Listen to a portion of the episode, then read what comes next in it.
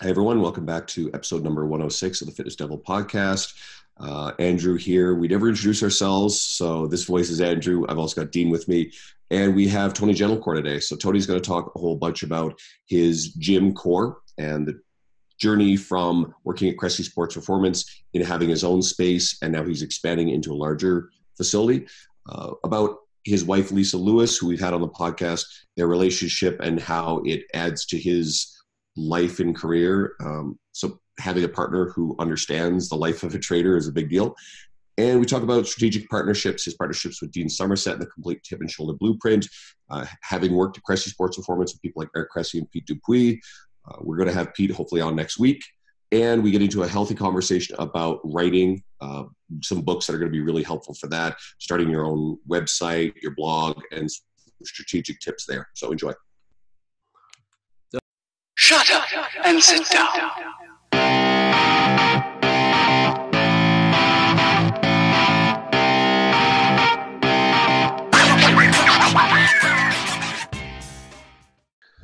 Well, welcome back to the podcast, everybody. Today we've got Tony Gentilcore. I'm hoping anyone who's listening probably doesn't need us to introduce this guy. You probably know who he is, and he's he's done a lot of stuff at our industry. He's an established heavyweight uh, in terms of a fitness professional, a teacher.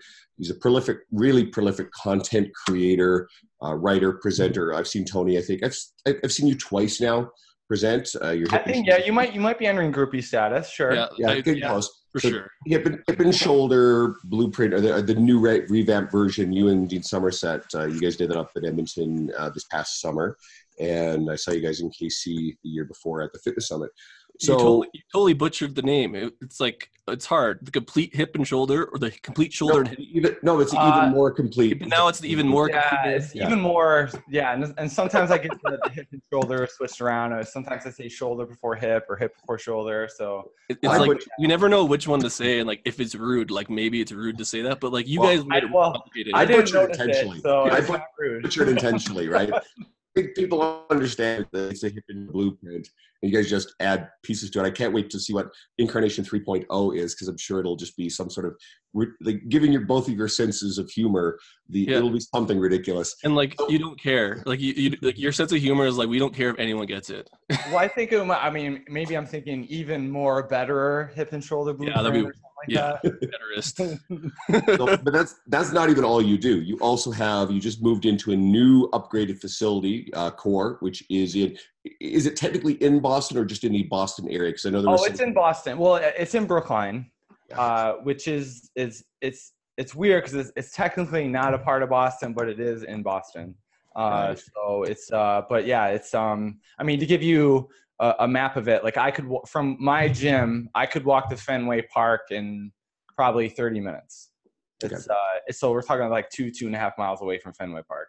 so not too far at all. Not- yeah, it's pretty. Close. And you were one of the co-founders of Cressy Sports Performance. I was. Yep. So that's another big feather in your cap there too. yeah, along with that place Eric wouldn't have existed without me. Exactly.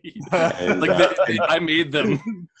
Pete Dupuis, who, if everything works out according to plan, we'll have him next week on the podcast. Yeah, tell tell Pete I said that. He'll he'll laugh. It's a joke. You know, we we all know. You, you flipped the coin for the name, like Cressy Yeah, won. Exactly. Well, it's it's a cha- it's a domino effect because uh, what was it like? I think it was last year. Uh, Cressy's had Corey Kluber and Max Scherzer, and they both won the Cy Young awards in their respective leagues. If you don't know baseball, guys, you're going to tune this out. But so maybe they don't win those awards if you don't found Cressy Sports Performance, right? Well, probably not. I mean, Yeah, How, that- how come it's not? that- that's a bit of a reach there. How come it's not Gentilcore Sports Performance, You're, right? putting, you're putting words in his mouth, but you know what? It's perfect. Like, be humbled, Tony. Come on. I, you know, I try. I try my best to stay humble. But So uh, let's, I mean, uh, considering I wasn't even there, I, I wasn't even coaching at CSP when when those guys were. Nope. I mean, I, I worked with Corey a few times, but you know, them winning the awards was way past when I left. So I, I, I take zero credit, just for the record. you start started the ball rolling. All right, uh, but actually, I was curious to see how the transition because this is actually our third attempt at scheduling you, and you and unfortunately, just you had Scare shit. him You out. sound like a prima donna, Andrew. yeah, like A little he's bit. not humble, then he's like, Well, well, here's why. He, he you, you had to go and you you moved your gym. Like you moved into another space. So I wanted to find out how that went. Uh, the new course. Well, it, it technically hasn't happened yet. Like I'm in Oh. the throes of doing that. uh, which has been interesting to say the least. Oh. Uh, so to give people a little bit of background, because I know you guys want to talk about it a little bit. Like I left Cressy Sports Performance in the fall of 2015, and I, I'm kind of famous. Well, I wouldn't say I'm famous for it, but I I I I, I kind of wrote ad nauseum that I had no interest in being a gym owner ever. Yeah. Uh, I was like, that is not my thing. I, I'm a technician. I want to be a coach. I just want to show up and coach and leave, not have to manage people, not have to worry about hitting numbers, not have to worry about equipment breaking down, not have to worry about cleaning up people's poop on the on the floor or whatever they do in the bathroom. I What? just, I, I just want to. I don't want to clean bathrooms. I had to Uh, I just want to had to show clean- up, coach, and get and get out. Um, I had to clean puke on the turf. Uh, yeah, past it's a thing. Yeah, you gotta. Like Yep. people pooped on the floor in Cressy? Well, I, I wouldn't say that far, but it, you know, people have mistakes in the bathroom, and someone's got to clean it up. So usually it's the owner of the place. Um, so uh, I left Cressy Sports Performance in 2015. Uh, I had an opportunity arise where I, I wanted to get my feet wet and doing my own thing. I I'd spent I don't know how many years building my brand underneath the umbrella of Cressy Sports Performance, which is great. I you know that's I'm sure you might even talk about with that with Pete next week. It might be an excellent topic where uh, where gyms should allow their employees to build a brand underneath them, and there are many just- gyms that don't allow that, and I think it's absurd. he just uh, wrote a great article about it. Exactly. Yeah, so Pete, you're having him on next week. Yeah. I'm sure you guys will touch upon that, but that's ex- it allowed me to thrive at, at Sports Performance. Like I, I was able, you know, Eric and I, Eric was a little bit more of a thing than I was when we started, but, um, but certainly I, I, I was writing and, and kind of building my brand underneath that umbrella. You know, and just got to the point where it was time to turn the page, and an opportunity arose where I could maybe uh, stay a little bit closer to home and, and uh, sublease a space underneath a woman who had this teeny tiny space here in Brookline. Uh, uh, you know, basically let me bring in some equipment, start training people out of there. Um, and that's what I did. I, I left Cressy Sports Performance, started doing that. Uh, and then fast forward six months, and Rebecca, who, who the woman I was subleasing under, wasn't going to renew her lease. And she's like, hey, Tony, uh, I am not renewing my lease. And then I was like, oh shit, uh, what, what, what does that mean? And you so essentially. I, I put I put pencil to paper and I did the math and figured out okay this is what I'm paying Rebecca per month to to rent the space. Uh, here's what it would cost me to take it over and under the assumption that I was still going to have one or two coaches doing the same thing under me. And it actually ended up being cheaper for me to take it over and do that compared to doing what I was doing. So had a talk with my wife and I was like, okay, let's do it. So, and that's what I've been doing for the past three and a half years. Um, and now I'm at a point, Andrew, where now it's like I'm I'm negotiating a lease for a larger space. That's that's in Brookline. That's maybe I don't know a quarter of a mile from where I am right now. It's actually closer to my apartment, which is nice. It's an eight minute walk instead of a 16 minute walk. Uh, you you also had a really big commute to CSP, right? That was a big factor. Yeah, my commute was because CSP is not in Boston. It's actually in Hudson, Massachusetts, which is 25 miles outside of the city. So my commute was 45, 60 minutes both ways in a car, which, you know, had its advantages. I mean, I would listen to a book or listen to Yeah. podcasts. You know, I, I definitely took advantage of that time as far as just being, you know, just kind of like de unplugging from the world, so to speak, and just kind of like listening to a book. But uh, but certainly when you spend when you do the math and you say, okay, I'm spending an hour and a half to two hours a day in a car times six days a week times that a month, it's like, oh boy, that's that's a lot of time in a car. So there, that was an advantage too, is trying to get uh, out of that situation as well. Um, you know, and the, and the space that I have down. now is roughly 500 square feet. So it's, it's the size of most people's living rooms. Mm-hmm. And, um, but it, I, I'm able to get some good stuff done. So uh, I, I train in a semi-private format. So I took, I took the Cressy Sports Performance model, which is semi-private training, individualized programming, but semi-private format, uh, and took that to MySpace. And um, it's been working really well. Like I, I average probably um, I'm training two to four people at a time when I'm there. Uh, sometimes I have five or six people there at a time. That that gets a bit interesting. Um, but uh, it uh, it's been working out great, and now I'm at a point where it's uh, I'm going to see if I can make it work in a larger space. Um, which Is that scary? Like it's scary. Uh, yeah, fine, but there's uh there's a there's a little bit more sphincter clenching Yeah. right now as far as the um financial responsibility that's going to come with it Mhm. um, but it, it was one of those things too where i sat down with lisa my wife and said okay this is an opportunity that we have to scale the business and because right now with the space i have i have i have six coaches at sublease. So um, in very simple explanation way to uh, explain it is we all there's a shared calendar. Um, coaches book out the calendar days and times they, they need the space to train and it's one coach there at a time. Gotcha. uh, and then at the end of the month i have my assistant tally up everyone's hours and then i invoice them and then they they pay their, my rent or their rent i should say which then pays my rent right. uh, Don't So- listen to this if you're them. Like that's, at, that's at a point where I, I I am in in the plus on that. I mean, it's worked out very well. So my goal with this new space is now I'm I'm moving from 500 square feet to 3,300 square feet, that's a lot more. and you know, and I, I just got the first draft back with the um, interior design, and and it's like you know you think about 3,300 square feet, it's like oh my god, there's so much room for activities, and it goes by fast. Like it, it leaves very quickly when you have to factor in that I want to put in two treatment rooms, like an assessment room and a, and a, and a room for physical therapy, an office, showers, and I want turf, and I want this. Man, you're a business owner now, and you didn't even want to. You have to think about. and yeah i mean and you know i've i mean my my name is a business i mean Yeah. i it's- that's not lost on me but as far as the, a gym like right now like my space i don't consider it like a gym gym it's just a space where i train clients and Yeah. uh, i mean i am running a business out of there now i feel like with this larger space it's going to be more of a quote unquote gym Is it still gonna be uh, core?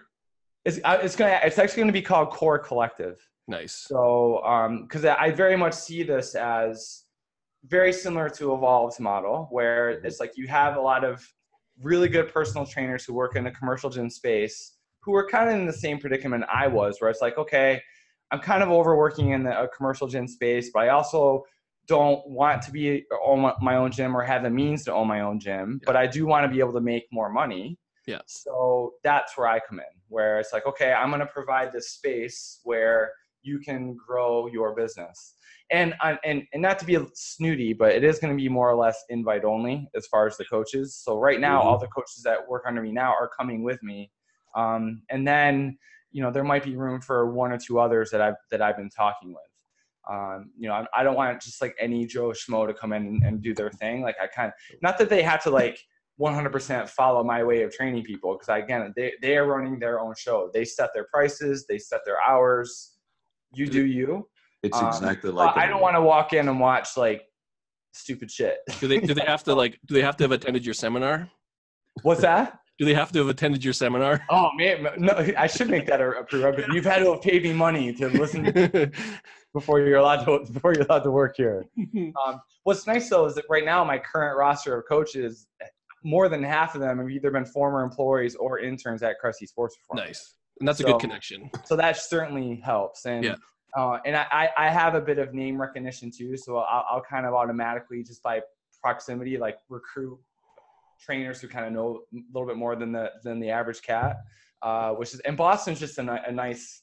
There's, it's a very densely populated area for really good coaches. So um, you know, I- it's, I don't think I'm going to be hurting to, you know, if someone leaves to kind of fill that spot um, with another coach if I need to. So It's, it's almost like a mecca out there. Like if you look at kind of all the up and coming strength coaches, they're all kind of from that area. yeah, it's- there's, I mean, of course, there's Cressy, there's Boyle, Yeah. uh, Mike Reinold's around here, and they um, all intern there and then they all kind of break into their own businesses and it's like they literally all came from that sector almost yeah it's uh you know a lot of people it's funny because like if someone comes to shadow or observe it's like they've come from either csp or boyles or any of the other number uh, coaches in this area so it's it is kind of a nice little like um, There's a lot, vacation spot for lack of a better term there's a for lot of fitness big professionals a lot of big names in our industry have come out of those two. I mean, Sohee Lee and Jordan Syatt Yeah. were both CSP Ben- in Ben terms Bruno. of Ben Ben Yep. Bruno was Boyles, wasn't he? yeah He was Who's Boyles. that? Ben, ben, Bruno. yeah yep yep Yeah, he was Boyles. And I mean, Kevin Larrabee is he's a little different, but I mean, he was a longtime Boyles guy. He's got his what, Allied Strength, I think, his gym now. He's the, Gloucester. the Yep.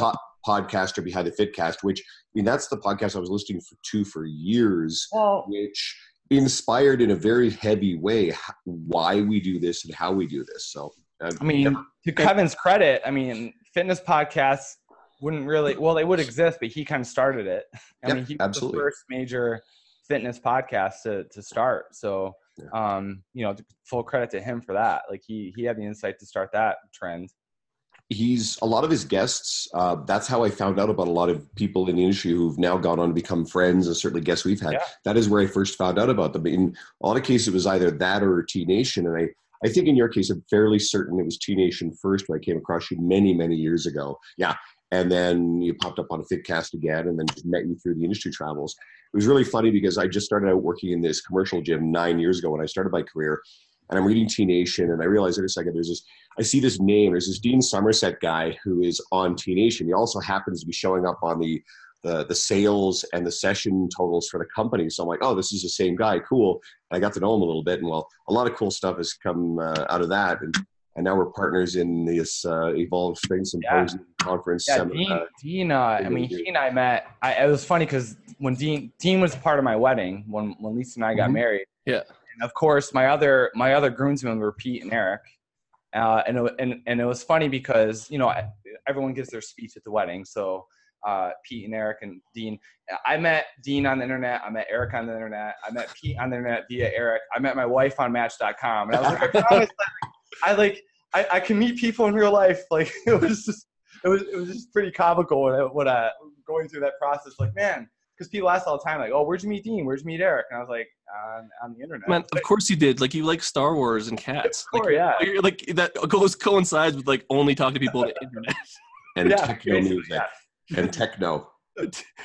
exactly. You're poster poster child. Okay, you spoke about your wife, and we've kind of mentioned her Yep. here and there. Um, and we've had her on our podcast recently, actually, talking about her work in psychology as she we branches more into the fitness industry, really, and kind of due to you the unique demands of our work. Do you feel it's important as fitness professionals to find a partner, so your wife in this case, who shares your values, interests, and connection to the industry? And if so, why? Hmm, that is a that is a deep question. Deep. I would say yes. Uh, certainly, I think if you're in the fitness profession, if whether whether you're a strength coach, a personal trainer, physical therapist, I think it, it only makes sense that you would find a partner that's somewhat uh, fitness savvy and, and health savvy, like is in it to, uh, likes to work out, but uh, certainly not a requirement, of course. But uh, you know, we are a profession where we work where other when others don't. Like Yeah. we work on the weekends, we work on hol. I mean, really, the only holidays that I take off are Thanksgiving, Christmas, New Year's, and maybe Fourth of July. Other than that, like we, I, I am working on weekends and on holiday, Labor Day, Memorial Day. Like it's it's just part of the the, the gig, uh, and you do need to have that. That can be a bit of a uh, roadblock for some individuals where it's like they're used to like not working on Saturday and Sunday and that being the weekend. And, you know, we're just not a profession where that happens because everyone else works during the week. Uh, we, and most people like to train on the weekends. So Yeah. we work on the weekends.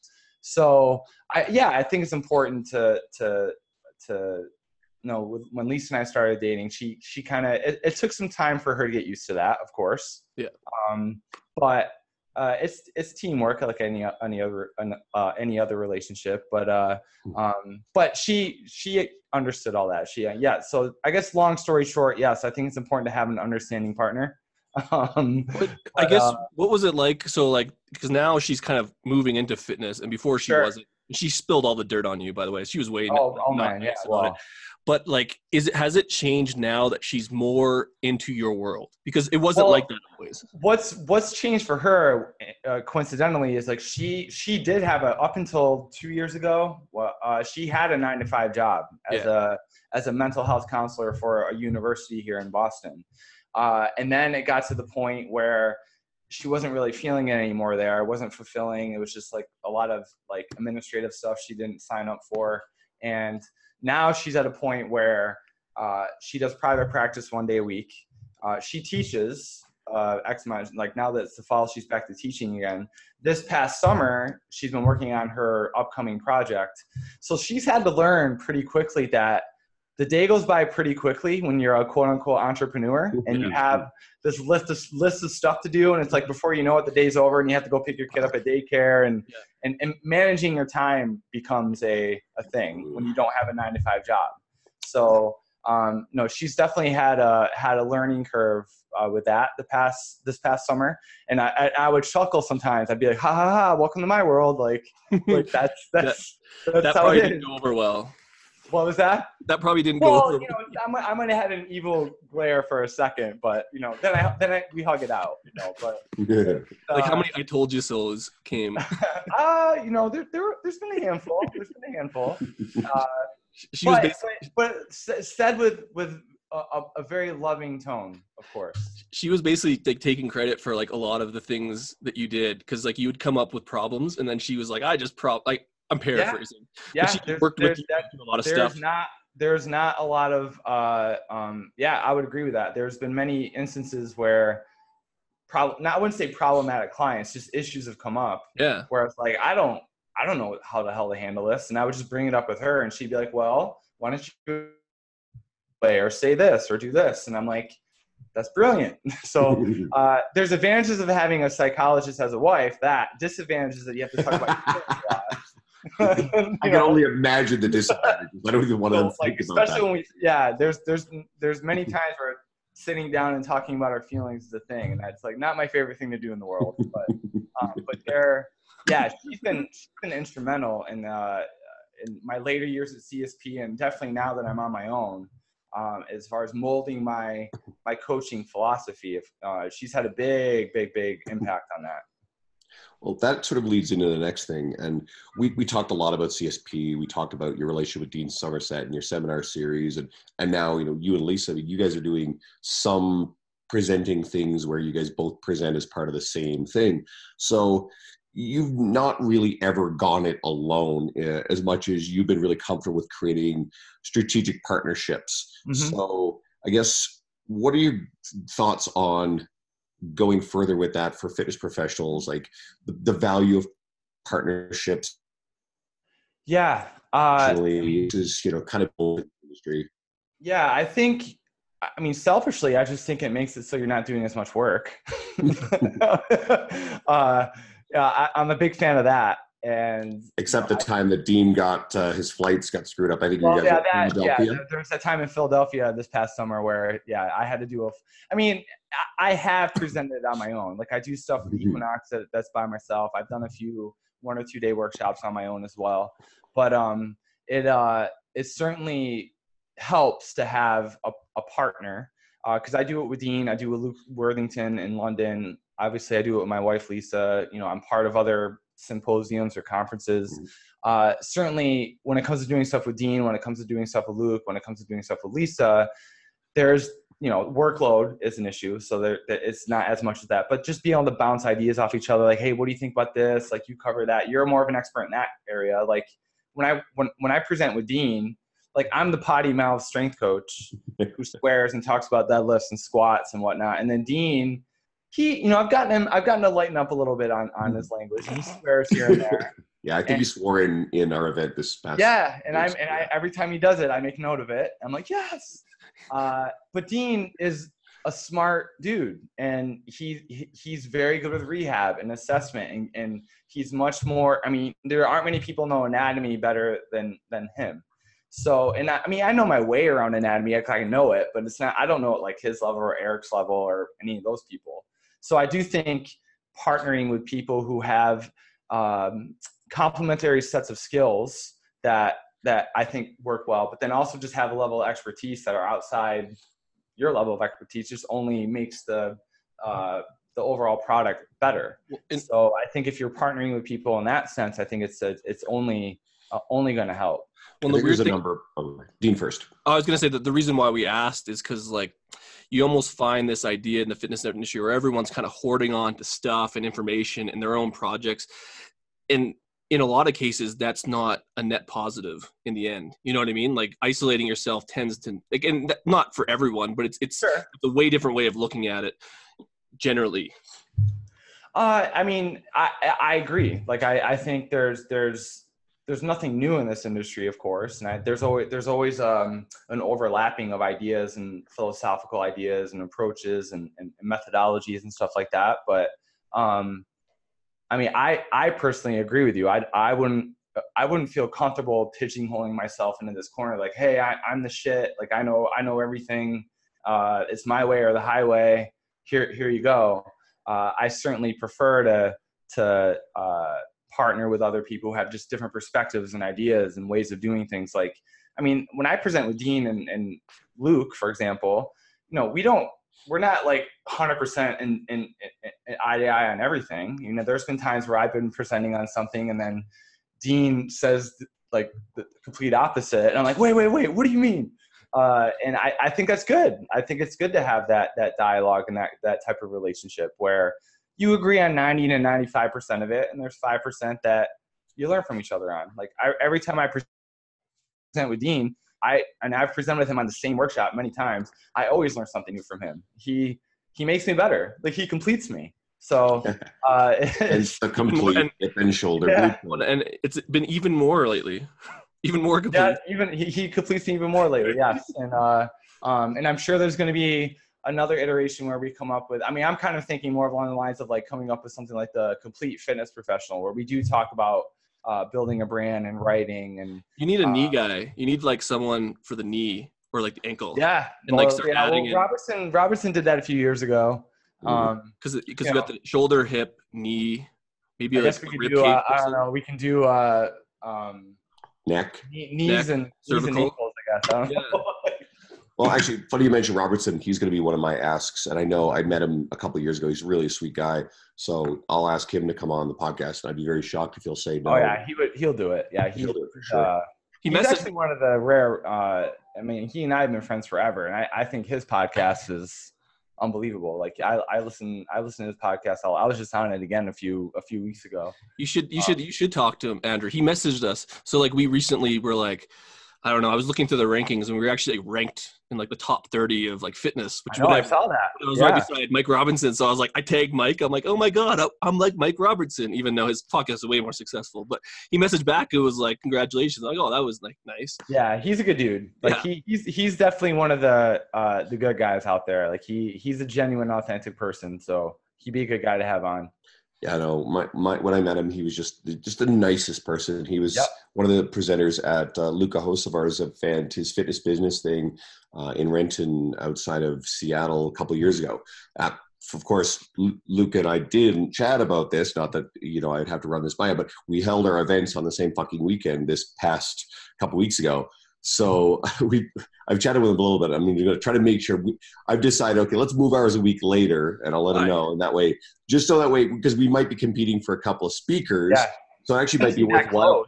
Yeah, yeah, because we're we're totally geographically very close. Plus, yeah. I want to be able to go to it because I had a good time two years ago. Yeah. So it's like shit, I can't go. And you know, Bret Contreras was there, Ben Bruno was there, Eric Cressy was there, John Berardi was there, and I mean, I know. Not a bad lineup yeah, I know Bret. Mark Fisher was there. It was super. Plus, I like Luka. So you know, I, I know Bret really well, but the rest of them I haven't actually ever had a chance to meet before. Martin Rooney was there. He's amazing. All great guys. And, yeah. Like that's a pretty fucking sick lineup. and yeah. plus, there's a couple of guys there. Like like we said, we're hoping we can get one of the names I said on that list for our event next year. I won't say it on the air yet, but I want to confirm it. But anyway, um, the hell was I thinking? Oh, I always had a thought that like some of the really super successful brands in our industry are, are collectives. Uh, you look at Juggernaut, right? It's not just Chad Wesley Smith. You know, he's got Quinn there. He's got Max Aita. Uh, and Mike Israetel was sort of a part of that board. And then Mike now has RP. RP is one of the Which hugest is, things that are. And it's a collective now too. Like they're bringing. He's got a collective of people. Yeah. Well, even yeah, like I mean, that, I mean, core collective. Uh, I I do think you're you're yeah. you only make yourself better when you have a group of people to support you and kind of share ideas and, and, and workload. Uh, I, I think it's, just, uh, I mean, one of the things I miss most about not being at Cressy Sports Performance is being around the other coaches. Uh, so I, I think one, one of the things that I'm really excited about with my new gym is the fact that I'll be on the gym floor with other coaches again, which I, which I always uh, found a lot of value in. Um, it's kind of interesting. experience. it's it's interesting because like we're talking about collectives and like a lot of those people on the lists were similar to you like even mike Israetel, like they didn't want to own a Yeah. business that No. like turned into what it did but then coming in there you're less you're less singularly focused on yourself because like it was, it was- you kind of accidentally did it does that make sense so it's, it's interesting because i look at that Yeah. like oh none of you guys wanted to run businesses and now you're running businesses and like well, I it- think I. I'm, I would I think maybe maybe the maybe what's a similar um, uh, explanation is the slow burn of it. yeah I, I you know I think when I when I especially when I think about myself, it's like I took my time, like and made sure that I was ready. Yeah. And you know and I, and you know financially uh, able to do everything I wanted to do, and uh, and I was a good spot, and I felt like I would you know intellectually I was in a good space, and I knew I had a lot to share, and um, you know I would never consider myself like the most savviest of businessmen, but when I was I was around Pete and Eric for eight years running a business, and I, I of course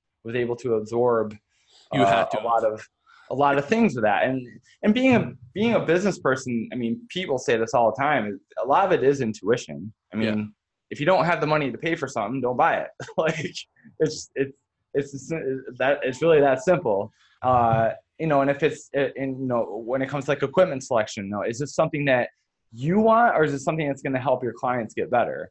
Uh just stuff like that is just it's just Well, that was basically like even that last point. I think a lot of people go wrong. Not that we're gonna like give people advice, but like even the last gym I worked out at, it was like literally like a brainchild of like what I wanted, yeah and like it that was a lot of money. And like yeah and it's uh you know now that i'm even in my new space now now I- i'm like this close to having to like write down my my wish list okay here's what i here's what i need like i need one or two more power racks i need i need x amount of barbells i need weights I want a batting um, cage.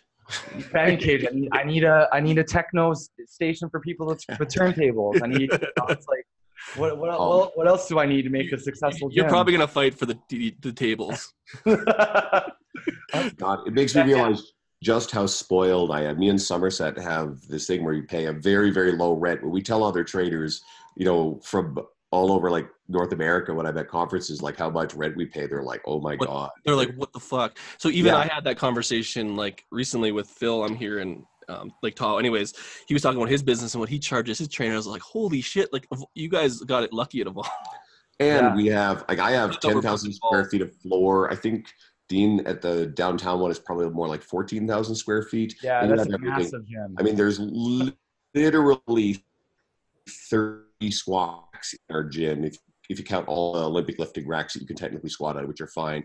Uh, we have open turf space. We, there's everything in there that you could really need for sure. And we were talking about once, I just put up a video on my Instagram story of the owner of Evolve using the belt squat at the one downtown. So Dean has access to a belt squat now. I don't have one yet down in the south one, but we'll probably look at one. We don't have as much space. And then we were talking about hopefully getting it like a hip thruster or something along those lines.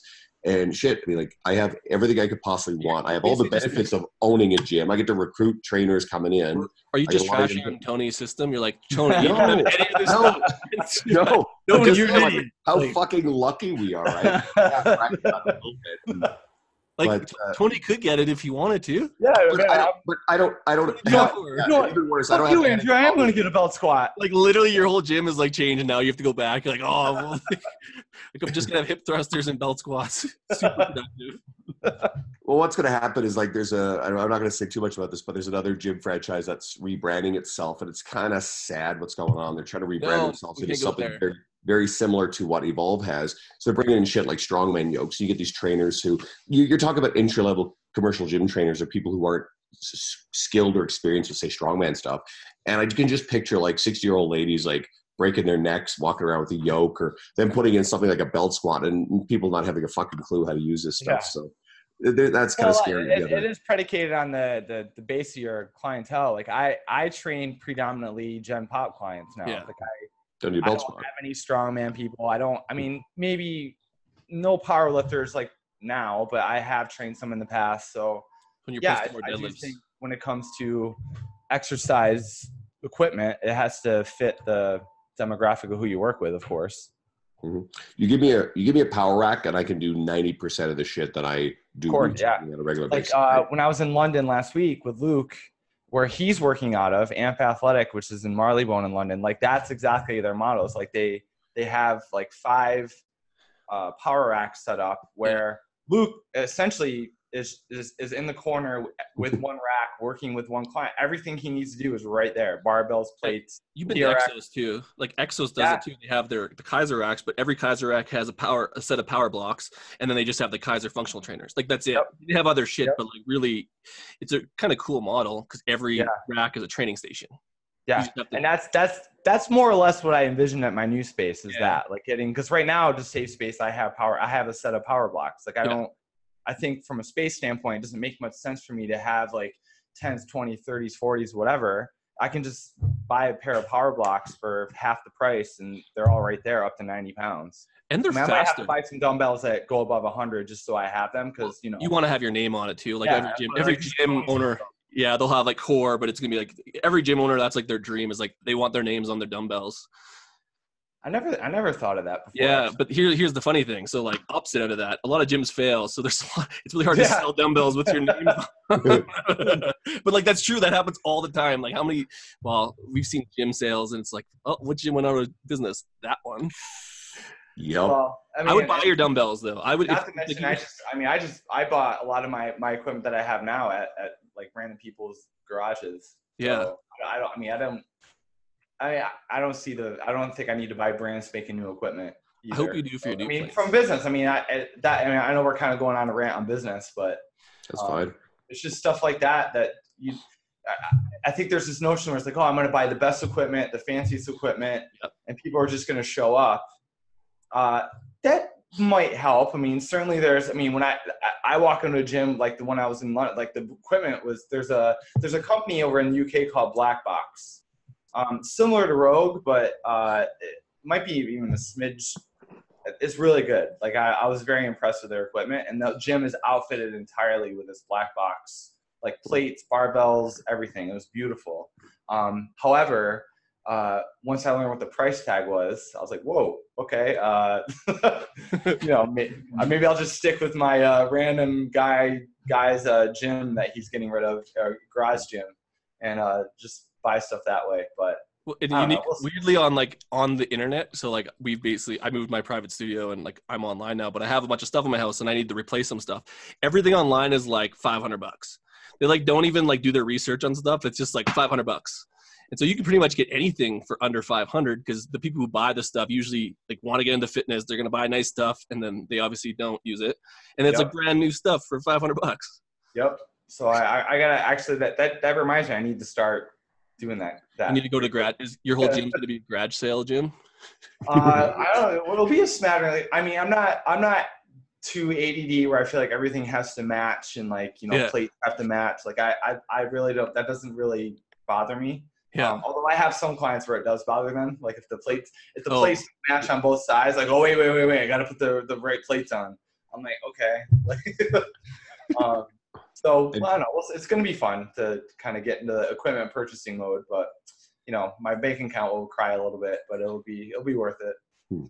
Our, our whole, It, it sort of hits on something I think is is worth at least mentioning, Tony. And you know, through conversations I've had with various people, reminds me of uh, we had Bret Contreras on for an episode. He talked about the all the stuff getting the glute lab set up and the delays and like bank account getting down pretty close to zero. Or you know, I was thinking about like Lee Boyce and I were hanging out here a couple weeks ago and like chatting, and he's talking about how he bought the same vehicle I did. You know, we're talking about a Jeep Grand Cherokee, but not talking about Ferraris or anything like that. And people have this idea that now there are people in our space who are rolling in money due to like this way they've scaled themselves.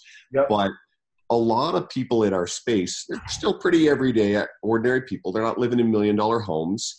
Uh, and it's still a lot of work. So I think a lot of the people in our space are doing really, really well. There's a lot that aren't.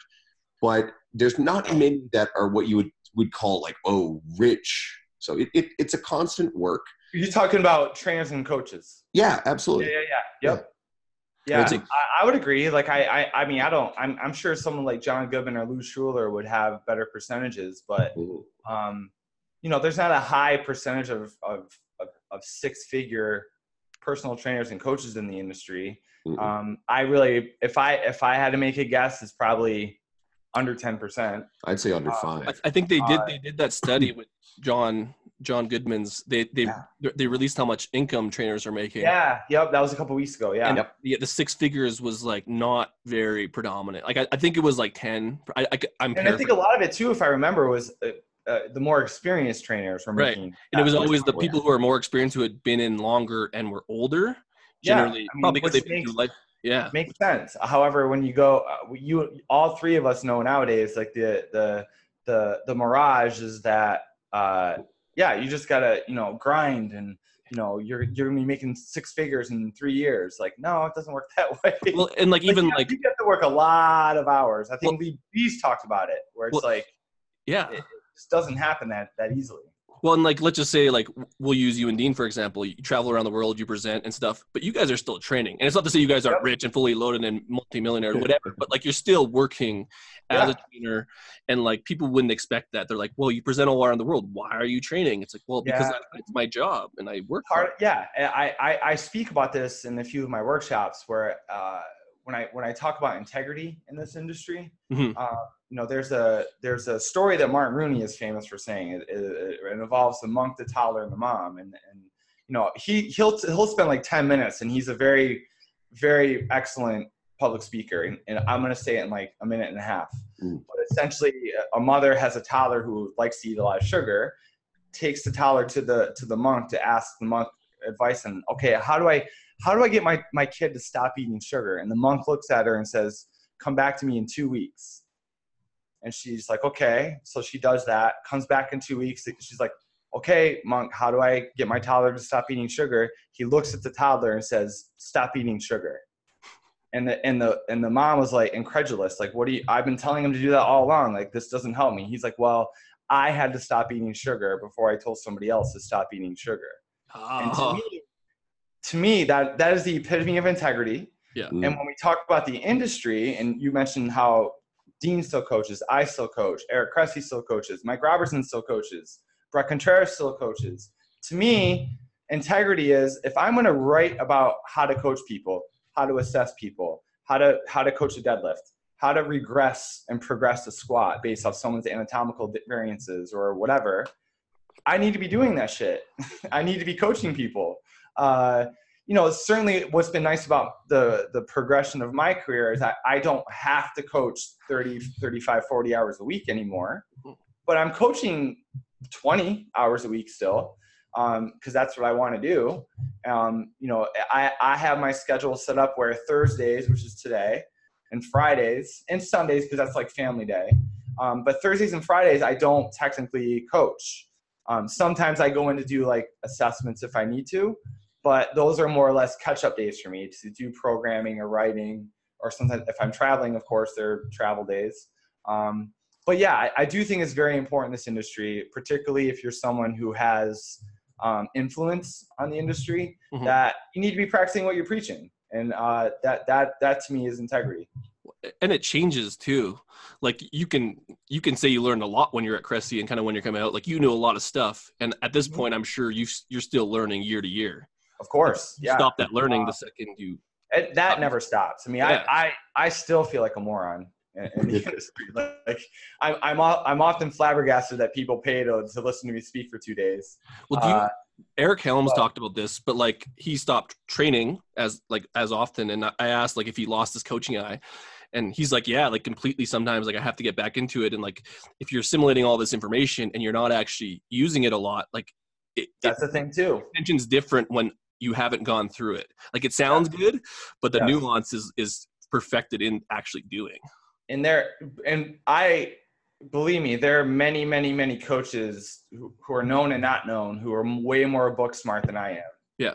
uh who can like quote mel siff and like it's just they're just nerds and know everything and everything about insertions and origins and um but and you're right unless you're actually in the trenches and i, I don't necessarily like using that term but you need Mm. to be on the gym floor coaching because if you if you're not applying it to an, a real live person, uh, that changes the game right there. Like, and Sally Uh, moves differently. Sally moves yes. a little different Yes, than than Um, Bob. yeah, and I think uh, oftentimes when I was at Cressy Sports Performance, and even now when I have when I have other coaches, usually younger coaches, when they come in and shadow and observe, they're often somewhat amazed. Uh, amazed might be a strong term here, but they're amazed that you know I can just say, I can just watch somebody do something and say one word like blah blah blah, and they, and it fixes everything. And that comes with experience and like working with people and and vari- variations of people. And you know, I always tell fitness professionals like when you when you finish school and you're you're in the real world, you should train in a commercial gym for a minimum of two years. Like I, because I think that is what's going to make you better. I did it for five years. My the initial five years of my career were were in corporate fitness and commercial fitness. Six and a half, Uh, right? and I So been think- and I think that really helped me set the foundation for like, well, number one, I'm not as smart as I think I am when, when, when I left school. Uh, and it forces you to adapt to different people's uh, preferences when it comes to coaching style, their ability level, their injury history, their goals, their anatomy. Uh, you're only going to get better. You're really only going to get exposed to that in a commercial gym setting because where, where you just have a, a cornucopia of just random people from Like, I- random backgrounds. I'm sure we all did this, but I felt so stupid when I started training. Oh, I was like, wow. I know so much stuff, and then I was like, fuck, I don't know any. I'm never making an Instagram post until I like figure this. Yeah. out. Like, I mean, there's there's part of me that still feels that way. Like Yeah, I there's agreed. It, I, I I- think that's normal. Like I, I I think everyone should have a degree of humbleness, and, and uh, I, I I I don't. Let's put it this way: I have little respect for those coaches who feel like they figured it all out, and it's like they they know everything, and it's their way or the highway. Like I don't I don't really have any flavor for that whatsoever. My, Yeah. my palate is zero for that. Like I, I definitely gravitate to individuals who are the Robertsons and the Contrerases and the and the Jen Sinklers and the Molly Galbraiths, uh, who are very humble, smart people, but still very humble. And but they're also coaching. Well, they're Uh, problem solving is what I call it, because like a lot of Yeah. even your seminar kind of models this, but like there's a lot of models out there. There's FRC, there's DNS, PR, like whatever, like whatever three little thing is, and a lot of people rely on those models, but those take out the problem solving aspect of it. And you guys at your seminar basically just teach a bunch of stuff and like how to apply it in different like it's it's the model to like not be stuck in a model. it's kind of a I think the way Dean and I approach it is kind of like an amuse bouche of all those things. Yeah. Like a little FRC, there's a little PRI, there's a little DNS, there's a little just anecdotal experience. Mhm. Uh, here's how here's how we see an issue, and how we would approach it and assess it and and, and try to maybe fix it. Take it if you want, uh, but you know this is what works for us. Uh, and I think anyone who takes that approach is going to do very well. I, I feel. Like I very very it's very rarely that I, I listen to somebody and it doesn't happen often that it's like you know i am i am zod. Like I, this is the only way to do this one thing. And uh, listen to me and, and like you're an idiot if you don't if you don't agree with me. Like I, there's very few people who are like that in the industry but we can all think of a few. Yeah, I could think of two uh, and right to now. me like i just i don't respect that like i i that is not i just don't feel like that's the way to be long like i don't know maybe Well, it comes- it comes right I- back down to our partnerships because like you can talk about Sure. partnerships and all this stuff but like that's pete Dupuis helping you open up a gym like Yeah. helping with information that's us taking models and like coming with solutions and combining them as opposed to staying in them and stuck and, and isolating yourself it's all the same stuff like you're just talking about that in terms of models and I mean, you're right. I mean, think think of a guy like Boyle. I mean, the guy, yeah, yeah, he's someone that sometimes gets sets in his ways, but he's also somebody who will admit when he's wrong. Yeah. And he changes his mind on stuff. I respect that. Like, do I agree with everything that Mike Boyle says? No. But I, it, it, you can't disregard his experience and the fact that he does produce very high level athletes and he gets results. He keeps people healthy, um, and he he's a perfect example of somebody who will admit when he's wrong and changes his mind on something. Like if, if and he, that's a guy who's been coaching for 35, 40 years. Dan John's the same way. Like I 100% respect that. But then then you have a a 28 year old who's like, no, I know it all. Like fuck off. Like like who's that what do you mean? Like so uh, I don't know. It, I mean, I and, I- and I and I don't like to be confrontational in this industry, and I don't like to call people out. I don't feel like I ever do that. Um, I, don't I think that- I think that individual is is isolating himself in a bad way, anyways. Yeah. So it's turning out yeah. not well. I hate call out culture and, and cancel culture, and that's a whole different conversation about you know. All Well, this sort people will figure out. th- well, maybe that's not true, but the, the people that are like-minded will kind of gravitate towards each other. Absolutely. Yeah. I mean, that's, I mean, that's what, I think that's a lot of what way, what made Cressy Sports Performance successful. Um, I think that's what makes Core successful. We're all very like-minded individuals. I mean, we're not, we're not sheep. We're not robots. I Mhm. mean, yes, there's a lot of similarity, but certainly there's a lot of, there's a lot of differences too. And I think that's important. Um, we we t- totally have talked nothing about shoulders, which is awesome. well, that's, some, that's sometimes is refreshing that I Yeah. actually know other Well, stuff we, other than we shoulders. Yeah, tried yeah. to keep Bret, our episode with Bret, we really tried to avoid anything glute related whatsoever. And actually was one of the most excited. He's like a little kid who just came alive, passionate about several other aspects of things that he believed in, like not using language about people being broken or dysfunctional. It's something Yes, that's big fan of that, yep. really, uh, you know, we talk a lot about some of the business stuff. And a lot of times it's fun because I think you guys get asked a lot of the same questions all the time. And one of the things we try to do with this podcast, and we've we've we have done way more with this than we thought when we first started out. We, recently, we found that we were what one of the. Dean, what was that th- picture you had? It was like We're in the one top podcasts, in what category? fitness, Fitness. in the Okay, cool. which is the only market that matters to everyone. like, Fuck our, fuck our Canadian listeners. Sorry, I guys. don't really don't care.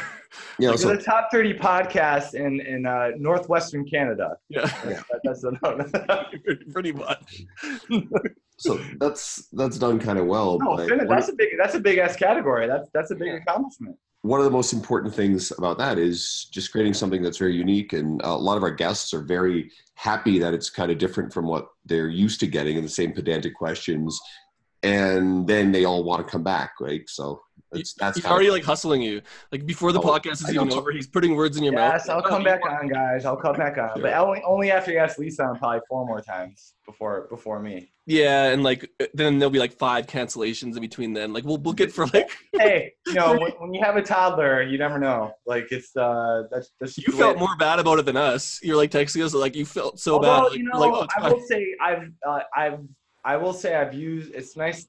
There's advantages too because you can use him as an excuse to get out. Not that I used him for you guys. totally did. You totally like, you didn't oh, pick up. no, Julian's not feeling well, or I have to go get Julian, and you know, it it, it, it gets you out of a few things you don't want to do, which is nice. Little parent secret right there. Are we gonna throw the book one at him? Well, nah, sure. Why don't we ask him that? So, yeah, we ask every guest we have if they have any books that they've read that particularly meaningful. Um, you know, be it it could be training stuff. It could certainly be like broader. Like fuck, I hate the term self help or or whatever the fuck motivational Yeah. shit. Uh, but something that you're like, hey, you know, this book was a really great read, and I found it helped me with my philosophy towards business, towards coaching, towards life. So I will say, I think Dean and I would agree on this actually, because we were asked this when we presented in Prague a few years ago. We were asked like, "Oh, what book influenced your career?" And kind of, we we both said the same book, and we said it separately. We I didn't hear him say, he didn't hear me say it, but we both said the same book. Uh, and I, I do think Boyle's Advances in Functional Training um, really helped when that came out. I don't know how many years ago it was now. Um, it's probably at least five or six years ago, if not maybe a little bit longer. Uh, that book to me kind of like molded my my thought process on, on program design and progressions and and stuff like that. So if I had to pick a training book, that would be one that I feel is a good one that that helped my coaching philosophy. Um, you know, from a writing standpoint, one that that that sticks out is is called Everybody Writes. Um, I think the the the author's name is Danny. I forget the last name, but it's called Everybody Writes, and that to me, what I liked about that book was that because that from as a writer, uh, particularly as a fitness writer, writing never came easy to me. Uh, I didn't I didn't seek it out. It wasn't anything that I pursued as a as an undergrad. It just kind of sort of happened, um, and it's always been hard. You know, as far as like, okay, I'm sitting in my my computer, looking at my keyboard. Okay, I need to. Okay, I got to write this thing. Um, and it takes me a while. Like it isn't something I just like tap on my keyboard and I'm like la la la la la tapping away and it, and just this beautiful these beautiful words come out. Like no, it's like I write a sentence, I reread the sentence in my head, then I write the next sentence. I reread those two sentences in my head. It's just like it's a very robotic way. Um, and what I liked about that book was like that gave me permission to say that is okay.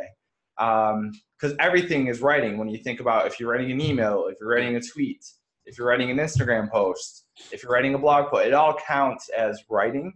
Um, so I think that that book helped me kind of um, get out of my head a little bit.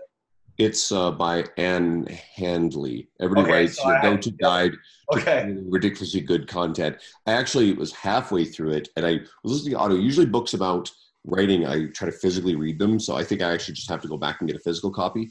Uh, for me, the book that completely helped. I know, right? Uh, completely helped with my writing, cleaned up a lot of the technical stuff, but it's a pretty easy book to read. Was On Writing Well by Zinsser. It's kind of one of the Yep. Bible of writing. That's Yep. great.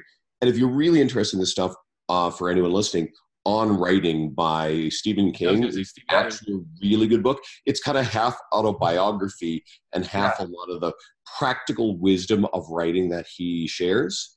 Yep. So I, I would probably go Zinsser's book, uh, the Everybody Writes, and then if you really want to top it off, you can go to Stephen And King. then um, I would actually throw Bird by Bird by Anne Lamott is very good too. Writing Bird book. by Bird. Bird by Okay. Bird, and Anne Lamott. Uh, that's another excellent because I that it isn't some like Zinsser's book is more of like the technicalities of writing. Yep. Okay, which is great, and it, it and it and it's not it's not too academic, which is what I appreciated about it. What I like about Bird by Bird and Everybody Writes and those types of books is really on the writing process. Um, and even Stephen King's book, it isn't really uh it isn't really like a te- the technicalities of writing. Like here's a pronoun and here's where adverbs go, and it's more like the just the the daily uh, ritual um, and and processes of, of writing, which I which I appreciate. But Bird by Bird is a good book too, if you want to Okay. get another book on writing. Yeah, okay. I gotta like how that it went to like one book about writing. Yeah, I like kind of interested in. Like, Tony's read all of them. I read. Well, I have. I mean, I, my my bookcase is right around the corner here. I, I do have like a section of my bookcase that is like a, a stack of books that are just on uh, But- writing books. That's a good point though, because there's like we even get questions like, oh, because like Andrew got into T Nation, and there's like there's all these writers, and they'll always ask like, oh, how do I get on these things? And like a like start writing, but b like it's probably a good idea to start learning how to write, because again, most of us even in college we go through our one required English class that really doesn't teach you anything, and then like you're required to write. Well, that's why that's why I feel like it's important because like like people don't get a lot don't put a lot of uh, thought process into- an email, for example. correct. like- yeah. When you're writing an email, like if you want to be if you want to practice your writing, you know, in a non-academic way, like when you're writing an email, practice being grammatically correct in your email and like making it like like like the the syntax of it makes sense and like just like make it sound like you're talking rather than like hello sir like i'm asking this inquiry like don't be so robotic with it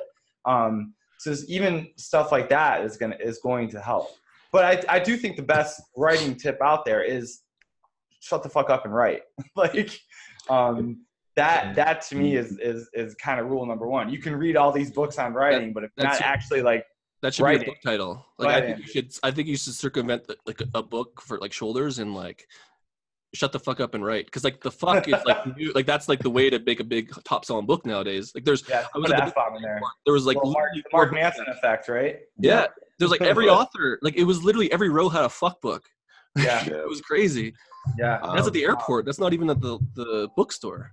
i know You hit on something really important, and it was something I caught myself a while back doing. Is you're always searching for more information, you're always reading more things. So I try to keep myself mostly exclusive to audiobooks now for when it comes Yeah. to new stuff, except for it's technical training stuff. I I'm waiting for Bret Contreras. We mentioned Bret a lot this episode, guys. Go listen to his episode. Yeah, we don't care about Tony. Like Tony, Yeah. do you have a, yeah Uh, Bret just released his, his glute his glute lab book, which is looks incredible. It's a just Yeah. giant textbook that massive yeah you could, you could throw it and probably kill small animals. I hope no one ever does that. That would be terrible. Um, but it's it's huge, and I can't wait to read that. That's a physical thing. Like someone actually asked me, "Is it going to come out on audios?" Like you don't consume something like that on audio. no But one of the books that I think it goes complements this conversation really well. Steven Pressfield's The War of Art. War of Art, actually, yeah.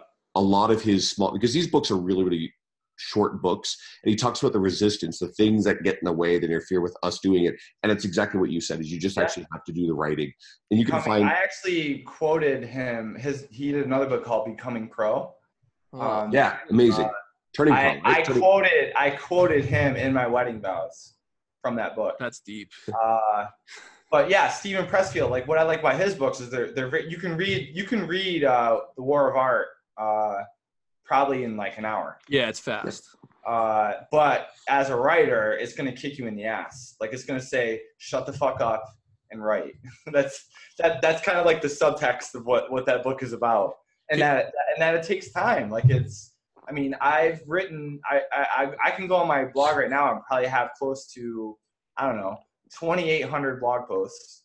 Uh, that's just blogs. That's not. And my T Nation articles are probably approaching 100. Uh, you know, then not to mention all the other stuff. I mean, that you're going to get better just by doing it. Um, stop emailing me, and I, I, I answer emails. So like when somebody asks, "Hey Tony, how do I how do I become a better writer? How do I maybe get into T Nation?" And I, I try to be nice and say, "Well, let's here's some things," but stop emailing me and stop sending this email to the five other people you probably sent this to, and just fucking start writing. and That's that's your nice version. Bruno talks about this, where if you are coaching real people, like you're going to come up with content and you're going to, and, and if you're able, you're going to get content. Like, I mean, my clients ask me questions all the time. I'm like, oh, that could probably be a good article. That could be a good blog post. Uh, I mean, that's that's another way of of generating content, just being around your clients and coaching them. I mean, they're gonna.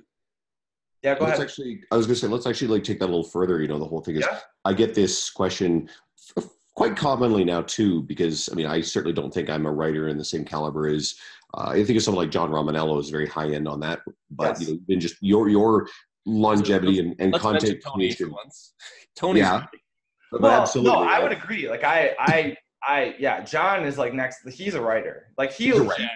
He is a writer. I'm just a strength coach that can write coherent sentences. Like There's a I'm not- lot of lot of people who are prolific content creators. You're very prolific, uh, and it was one of the questions we didn't quite get to, but I guess we can tie it in here. Uh, Somerset Cressy's legendary for this stuff about being prolific, despite having fucking twins and running a business and coaching people and Yeah. everything else, presenting. But one of the first things I say to someone is, "All right, well, are you writing on a website?" And then so someone's like, "Well, no. Okay, cool. Start there." And I've had several people who've asked about that, and I said, "Okay, well, go get a website set up and write on it for six months." before you even think about trying to like apply to T Nation or to get in on there. Yeah. And and I found it it's actually filtered a few people out. Like one person, really sweet, wonderful person, but didn't have a website and didn't want to write on their own website. Well, you don't get to skip that step. Yeah, you do. You Oh. just tell them like get a podcast and interview the editors. Well, in. I was also writing for my own website for yeah, yeah. Sorry, I had to You throw that. figured in. it big out. chunk- You know, we're No, way smarter than the average person. probably a year. Plus, I've written on Facebook relentlessly, like you said, like it's it's still content creation. You treat your Yeah. Facebook like Yeah. a, a blog. People do. I was joking, now. Andrew. I know you were, but I had actually done that. I had had the website, and I started writing articles for that website. And then, yeah, he's right. That's actually how I got on there. Is uh, I ran into Dani. Sort of read on someone's Facebook. I added her. We I, I sent her a message, and we were talking back and forth a bit. And I mentioned how like I've always loved Dani Shugart's stuff on T Nation, so we want to have her on the podcast. So then turn around two weeks later, I'm like, hey, you know, we, we got a slot coming up soon. You want to come on? She's like, yeah, I've actually been listening to your podcast. It's great. Like, I was like, holy shit. And she just dove right into it. So then after we had her on and she was super, within several weeks after that, she turned around and asked me if I would consider, she was all humble and afraid I'd say no. She's like, hey, would you, you know, consider uh, creating content for us? And I'm just freaking out in my brain going, uh, yeah. Right? no, Like, you know what? I'll, I'll think on it. yeah, I'm gonna have to think about this. Uh, here are my conditions. You guys are gonna have to give me a like a bowl, bowl of M and M's. There can be no green M and M's. Like fuck no. Of course I'm gonna say Well, but it right? brings up another point. Like, and Tony was very serious too. Like, you start writing, but like also a lot of this stuff has nothing to do with your writing. Like, it's like who you know and like the effort you put in, and like if people respect and like you. Like, you can't.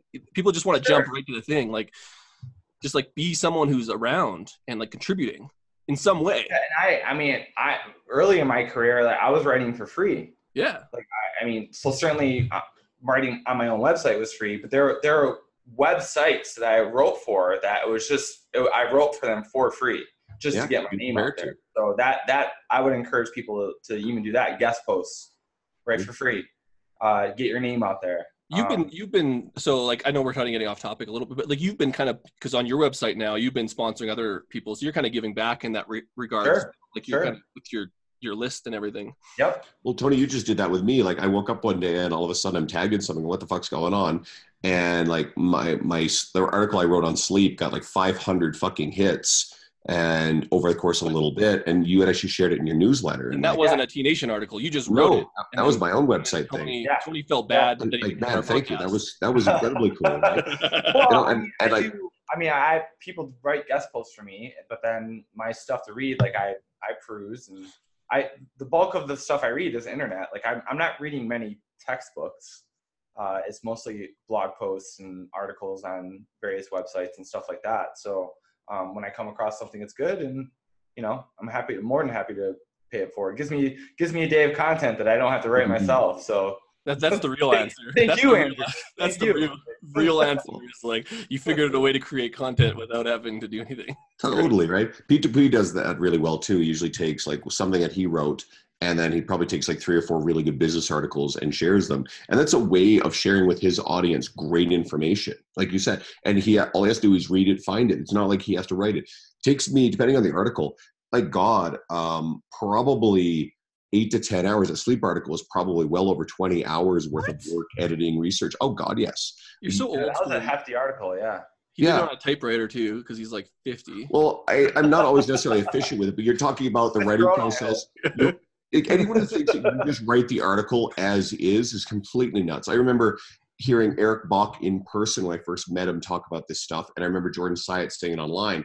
They do the same thing. They probably take eight to ten hours per article on average, right? I feel so bad. I used The to sleep like, one, sleep one was a big one. That was a really long, very very voluminous article with a lot of like research and information in it.